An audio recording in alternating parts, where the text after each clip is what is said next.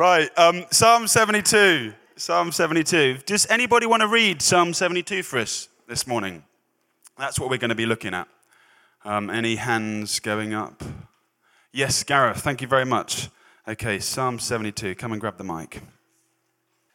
Endow the king with your justice, O God, the royal son with your righteousness. May he judge your people in righteousness, your afflicted ones with justice. May the mountains bring prosperity to the people, the hills the fruit of righteousness. May he defend the afflicted amongst the people and save the children of the needy. May he crush the oppressor. May he endure as long as the sun, as long as the moon through all generations. May he be like rain falling on a mown field, like showers watering the earth. In his days may the righteous flourish and prosperity abound till the moon is no more. May he rule from sea to sea and from the river to the ends of the earth. May the desert tribes bow before him and his enemies lick the dust. May the kings of Tarshish and of distant shores bring tribute to him. May the kings of Sheba and Seba present him with gifts. May all kings bow down to him and all nations serve him. For he will deliver the needy who cry out and the afflicted who have no one to help. He will take pity on the weak and the needy and save the needy from death. He will rescue them from oppression and violence, for precious is their blood in his sight. Long may he live. May gold from Sheba be given to him. May people ever pray for him and bless him all day long. May corn abound throughout the land on the tops of the hills may it sway. May the crops flourish like Lebanon and thrive like the grass of the field. May his name endure forever. May it continue as long as the sun. Then all nations will be blessed through him, and they will call him blessed. Praise be to the Lord God, the God of Israel, who alone does marvelous deeds. Praise be to his glorious name forever. May the whole earth be filled with his glory. Amen and amen. Thanks, buddy. What are you longing for? Now, there'll be something, maybe lots of things, but there will be something, and you perhaps can't put a name on it, but you know it's there because there are days when, for no particular reason, you find yourself a little bit dissatisfied because you don't have that thing. There's a popular word in German. Now, Ellie, you'll have to help me with pronunciation here. Sehnsucht. Is, is that good? Sehnsucht. Sehnsucht, sorry. Um, it has no specific English translation, but it's a word C.S. Lewis relied on in some of his writings to convey this inconsolable longing for, for something, but we don't really know what it is. And he spoke of it as this intense desire for something beyond our human capacity to fulfill. And this crops up in some of his, his writings, as I've just mentioned. So, in some of his more popular child friendly Narnia um, books, I read this. This is a quote from one of them. You might remember. I think it's The Magician's Nephew says this Perhaps it has sometimes happened to you in a dream that someone says something which you don't understand, but in the dream it feels as if it had some enormous meaning, a lovely meaning, too lovely to put into words, which makes the dream so beautiful that you remember it all your life and are always wishing you could get back into the dream again. You ever been there? You had a dream and you like wake up like, oh, I want to be back there. Well, today we're looking at this, this Psalm, Psalm 72. And I hope that as we think about these beautiful verses, we're going to be left with something of that longing. Uh, we know that ultimately is never going to be fulfilled down here on earth. We're going to fight and strive for it, but ultimately it's, it's not going to be fulfilled here. There's going to be a sense of dissatisfaction, but it is going to cast our vision heavenward to Jesus. Sehnsucht. Psalm 72, um, you should know it's a royal psalm, hence why I've chosen it uh, for today, this, this kind of coronation weekend. And it starts with the superscription there of Solomon. You didn't read that out, Gareth. Um, but that's part of the original, of Solomon. And uh, sorry, no, it's not telling off. Just, you know, we just we, we, can read we can read these things. You don't need to read the Psalm 72 and the other NIV titles. They're not in the original, but of Solomon was. There you go. There you go. Um, and now, of Solomon, it could mean two things. It could mean that King Solomon has written this just like all the other Psalms David wrote, titled Of David. If so, then Solomon is praying both for himself and all who follow on from him in the royal Davidic line of kings, and he's praying that they're going to be godly, or of Solomon could mean that it's all about Solomon, in which case we'd probably expect this to be one of King David's psalms, and he's praying for his son, who's just about to be made king after him. Either way, it's, uh, it's what we call a royal psalm, a prayer concerning the king or leader of God's people. And as we'll see, either way, this psalm is ultimately going to be about Jesus, and our eyes are going to be looking toward him and often in the Bible, we see this, this, this two stage fulfillment occurring. And um, you might see me do this, I'm just going to shout quite loudly um, for a while. You might see me do this throughout my time um, at All Saints to, to get you to recognize what's going on sometimes with prophecy. But um, head on, looking at this, you, you probably, forgive the shadows, but you probably just see one big disc in the background. Whereas actually, looking at from a different view from hindsight or maybe history laid out linearly, you see two different discs. And when we're considering the Old Testament, you've got a partial fulfillment that happens to start with, but then you've got the final full fulfillment. And sometimes you mistake the partial fulfillment because you're left thinking about this big thing. And it's only when we flip history that way, and we get to the end of Solomon's reign, maybe, where we see he was just a partial fulfillment, and actually, this, this promise in this psalm pointed to something much bigger, much better. So I hope that's helpful. I mean, you can think about mountains as well. Sometimes when you look at a range of mountains, you see the one big mountain in the distance and you think that there's only one mountain there, but actually, as you start driving, you realize that there were loads of mountains leading up to that one big mountain. So, anyway, that's what we're thinking about when we read the Bible. Um, and especially the prophets, and especially prophecy, there's usually partial fulfillments ahead of the big fulfillment. So there's going to be two harm, halves, sorry, to this sermon, and um, I'm going to spend the first few minutes, sorry about that, wake up. first few minutes on partial fulfillment, and then we'll think about the full fulfillment in Jesus. So, um, firstly, then, partial fulfillment. There is no doubt that King Solomon did portray many of the qualities uh, prayed for in this psalm. So, verse 1, have you got your, your psalm open still? It's on the screen above. Endow the king with your justice, O God, the royal son with your righteousness. And you will remember, you were taught in Sunday school, King Solomon was a wise king. Uh, God gave Solomon, didn't he, a kind of genie like wish. Look, ask for anything that you want. And what does Solomon ask for? Wisdom, exactly. And um, I don't know about you, at times I probably would have asked for like eight hours sleep maybe just a solid eight hours sleep. But Solomon, he saw past that and he asks for wisdom. And wisdom he was given. With that wisdom, he governed justly. And you'll remember, again, another, another episode. You probably heard about it in Sunday school, although it's always quite a, a dodgy one for Sunday school because it's, it's quite um, raw, where um, a mother steals another mother's baby. And, uh, and Solomon is presented with this case who's the, who's, the, who's the real mother? And what does he say? Yeah, cut the baby in half. But obviously, he was never going to go there, but he was just teasing out who the real mother would be because the real mother would show her emotion, and that's what happens. And everybody applauds Solomon for his amazing wisdom and justice. Uh, likewise, with wisdom came good decisions and investments. That meant wealth. And so, verse 15 Long may he live, may gold from Sheba be given him. And again, we remember the Queen of Sheba traveling from afar, modern day Yemen, to visit King Solomon. And once there, she was absolutely awestruck, not just by his wealth, but by his wisdom. So much so that she praised God and gave him 120 talents of gold. And believe you me, that's a lot of gold. So, all in all, these verses certainly were in part fulfilled by King Solomon. But, and this is a really big but, Solomon certainly did not ultimately fulfill all the hopes, prayers, and longings of this psalm.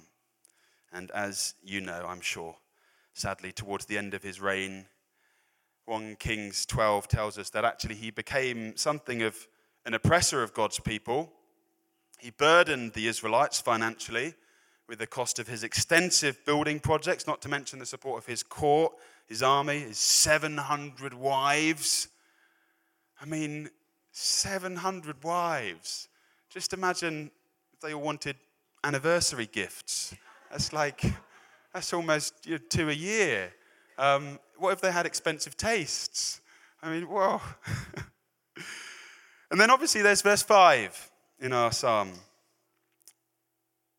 It says, May he endure as long as the sun, as long as the moon, through all generations. And okay, we haven't had too much sun this weekend, but it is there. Believe you me, it is still there. It's still rising. And the moon is certainly still there. And yet, Solomon isn't. He's died.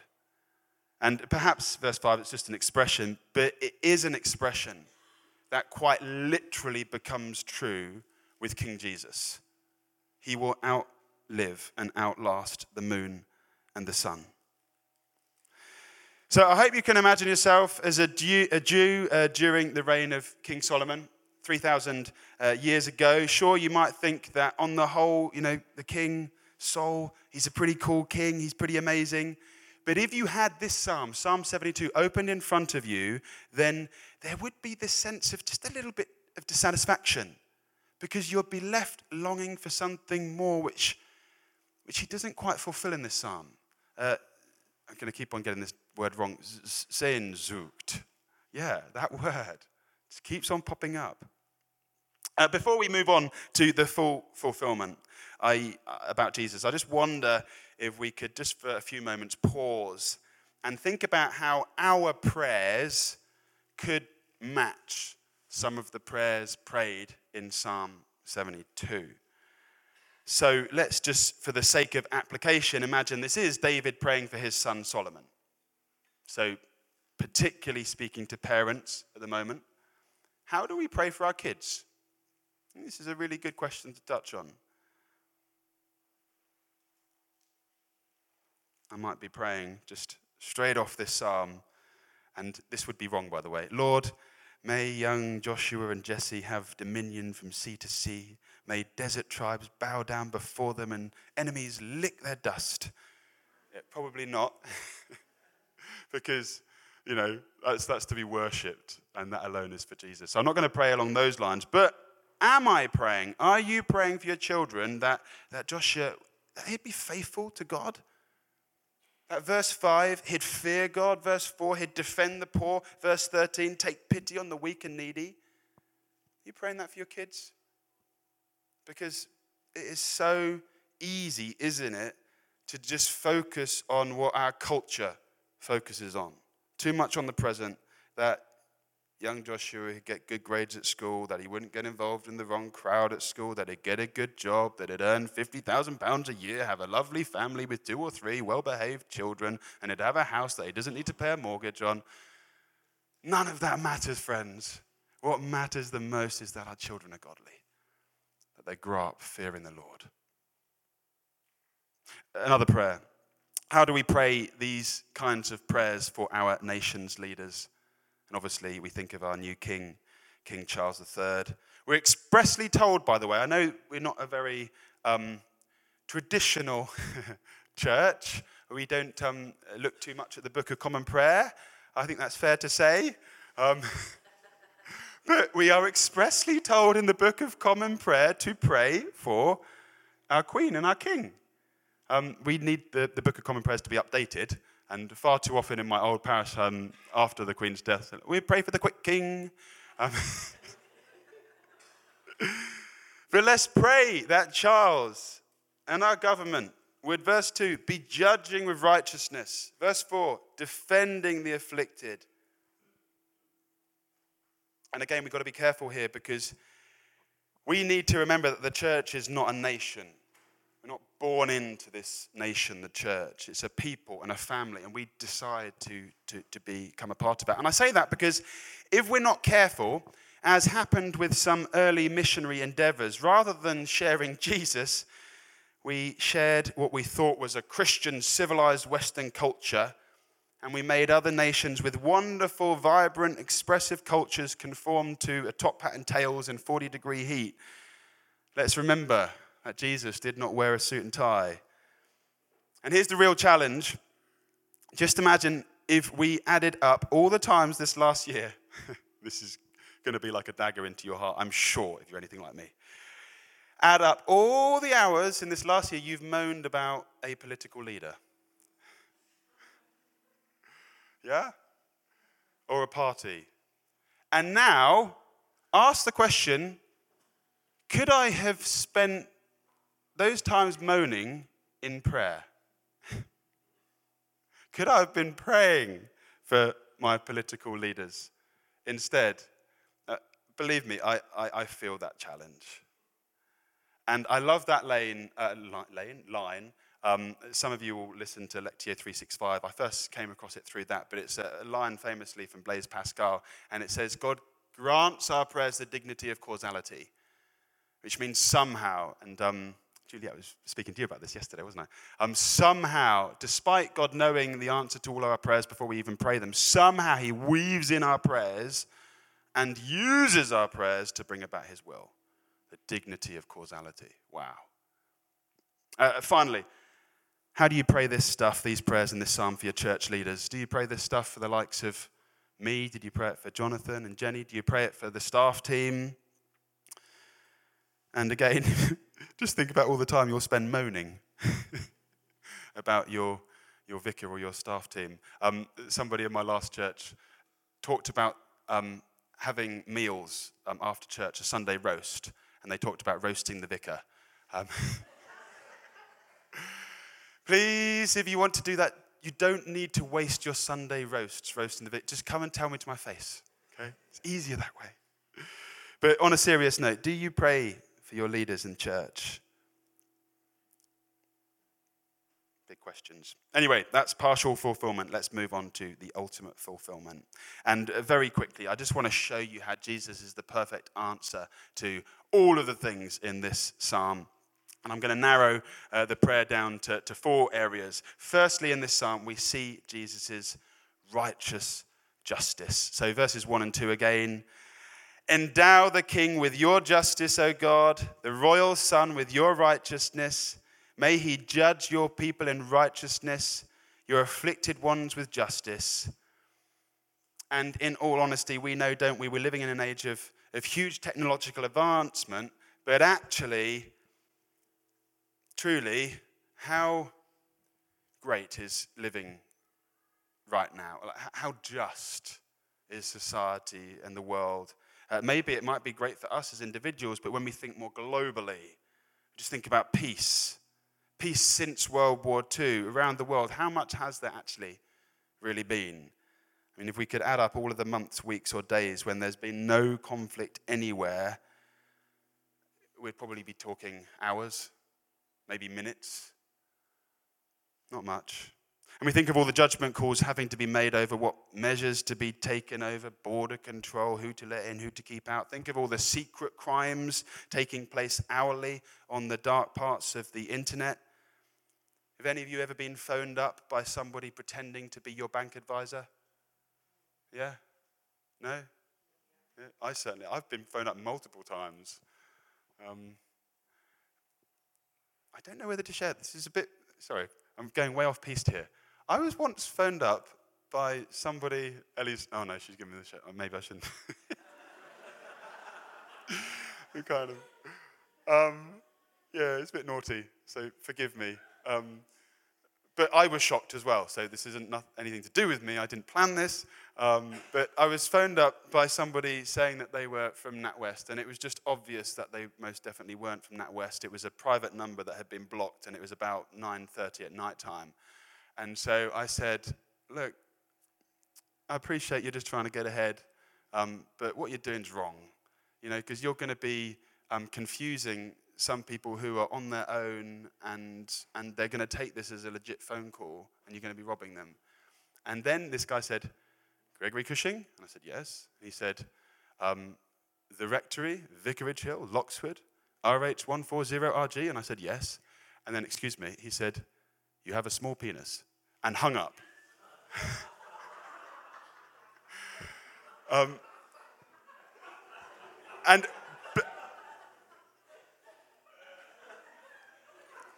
I could make some jokes about that. I'm not going to, but it was just that's the world that we're living in. Um, it's unjust, and people don't like being called out, and so they'll put it back on you. Where is the justice? Uh,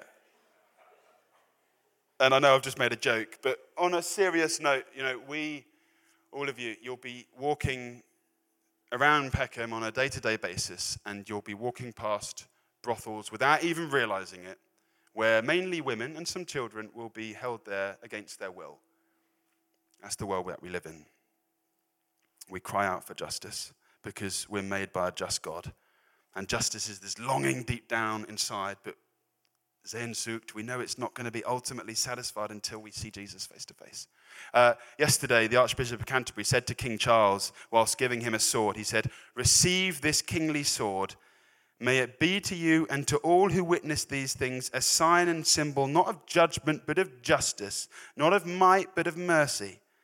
Trust always in the word of God, which is the sword of the Spirit, and so faithfully serve our Lord Jesus Christ in this life that you may reign forever with him in the life which is to come. Amen.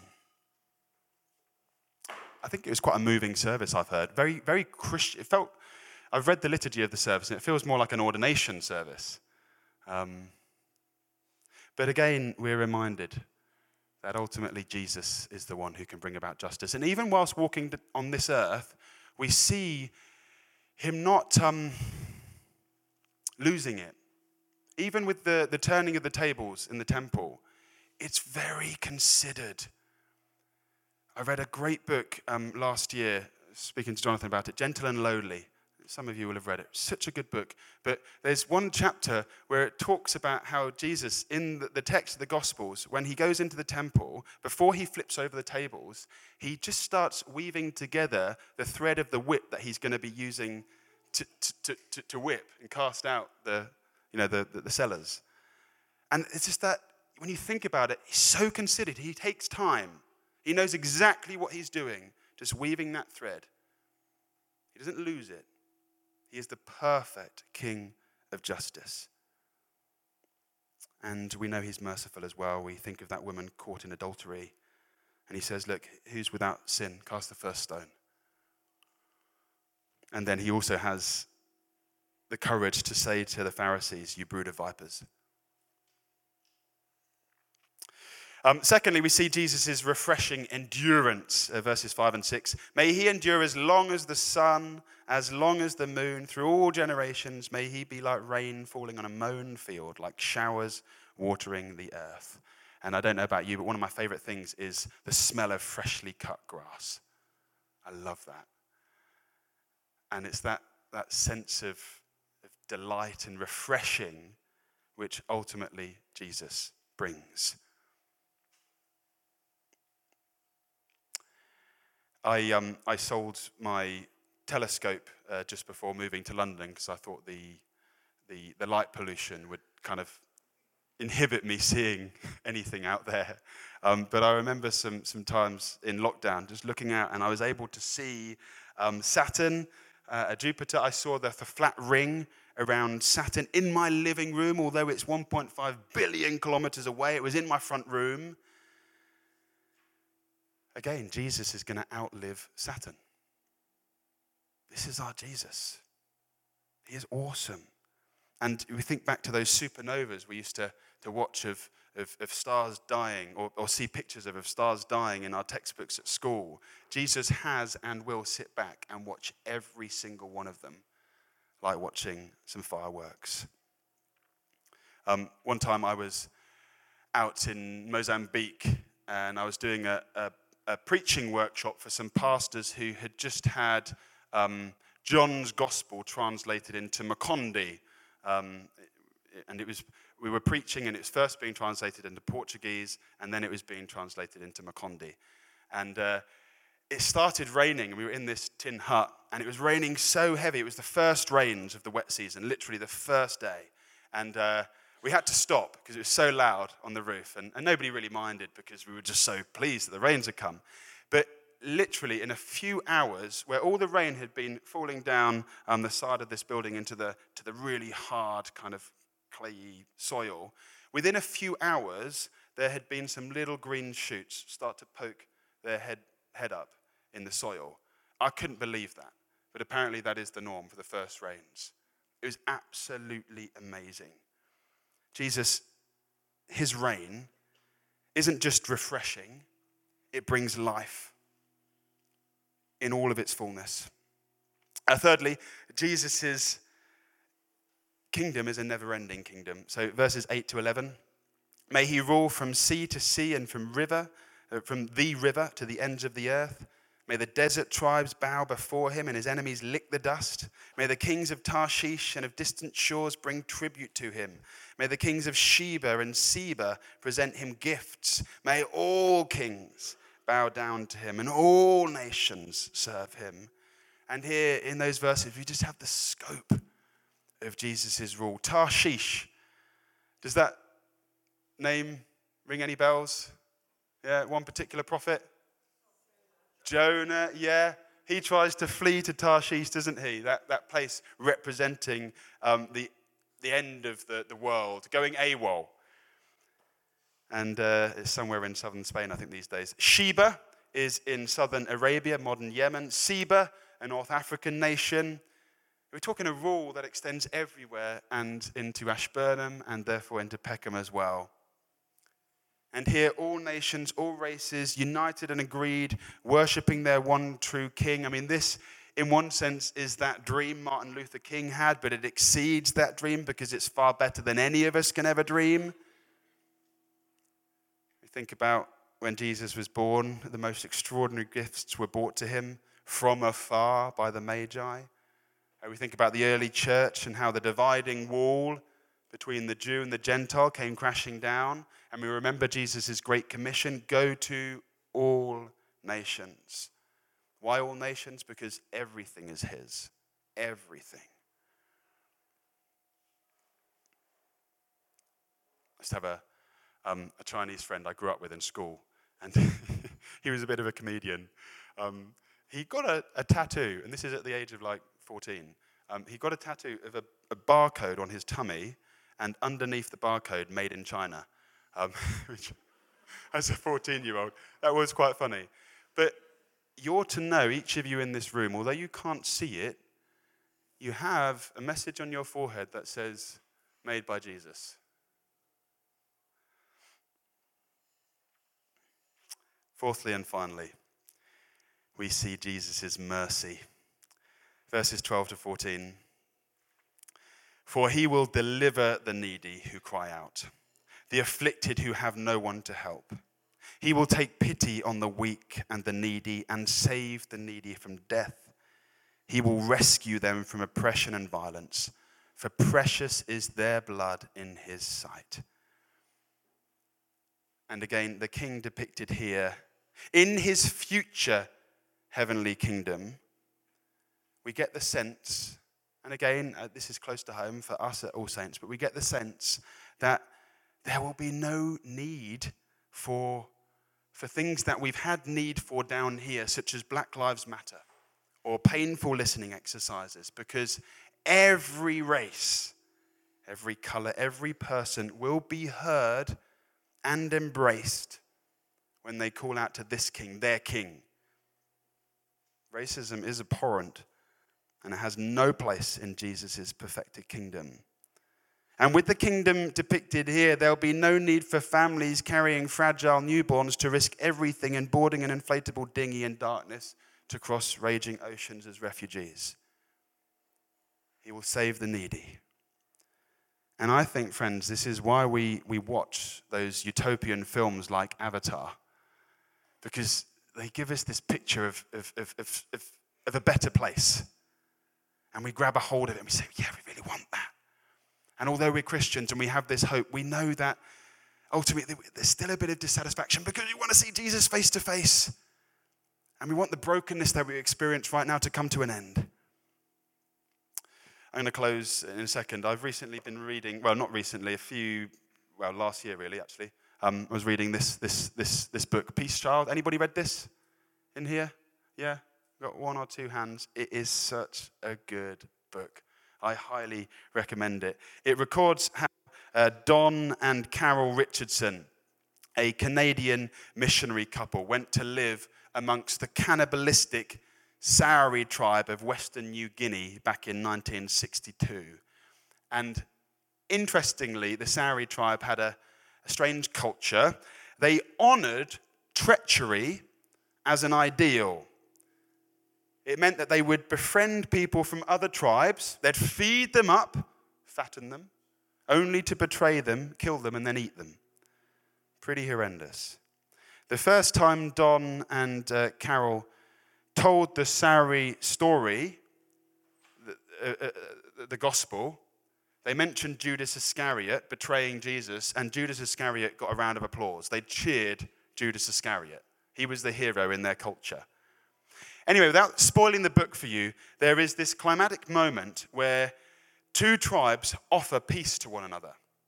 And it comes about through one tribe giving another tribe one of their own baby sons. Again, I mean, it's a million miles away from our, our culture. And the tribe all then came and laid hands on that baby as a sign of peace. Now, understandably, Don was a bit worried for the safety of these two babies, now cut off from their biological parents, living in different tribes. But the Sawi assured him, You've been urging us to make peace. Don't you know that it is impossible to have peace without a peace child? And from that point on, Don knew just how to present Jesus to save these Sawi tribes. Because Jesus, isn't he? He is the once and for all peace child who is able to rescue all the weak and needy from the ravages of death. And it's just that final prompt from our weekend Have you called on him?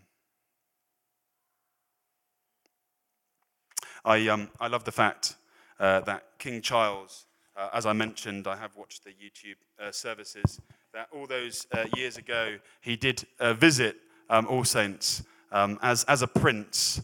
And um, believe it or not, this plaque, I don't think King Charles III would be very happy with where this plaque has been residing.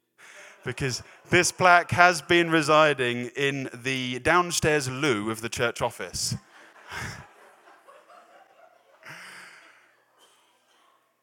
but it's quite poignant because, as I said the other day, King Charles only visited, Jesus lives with us. But Jesus stepped in as King of Kings purposefully to enter our mess and to serve us. And King Jesus, the king above all kings, certainly wouldn't balk at having a plaque in a downstairs toilet because he came to serve us and pour out his life for us. But having done that, should we not raise his plaque to the highest of highs? Because he is our king. Friends, I'm going to end uh, now, but that is just a little bit of Sehnsucht, this longing to see Jesus face to face. There is a bit of dissatisfaction now. As, as high as this weekend has been, as joyful as it's been, we just want to see him face to face. And I hope whoever you are, you've come along. If you've been a bit dissatisfied with life, you've been a bit low, then I hope just having a sense of the body that cares for you has just lifted your spirits a little bit. Um, there is one challenge that if you if you're still feeling high, if you came here high and you just want to give everything to Jesus, then I guess I want to ask you, with this Psalm 72 in mind, what are you willing to do for Him in the present? We've, we've got the future to, to, to come that's awaiting us. We're going to see Him face to face, but right now in the present, what are you going to do for Him? How are you going to serve Him? So many things you can do. And we just think about some of the heroes of the past. I've thought about William Wilberforce, the abolition of the slave trade. Think about um, the Quaker Elizabeth Fry, like transforming prisons to be more humane. Um, a Protestant started Sunday school back in the 1780s to give kids who worked six days a week down in the mines a chance to learn to read and write. Believe it or not, Sunday schools weren't just about colouring in masks and, and worksheets. What is God laying on your hearts? So many things you could be doing for Him in Peckham tomorrow. You could start up this week. You could plan and start up next month, next year. What are we going to do as a church? Jesus did not die for you to just live an ordinary life, a normal life. Friends, time is too short for that.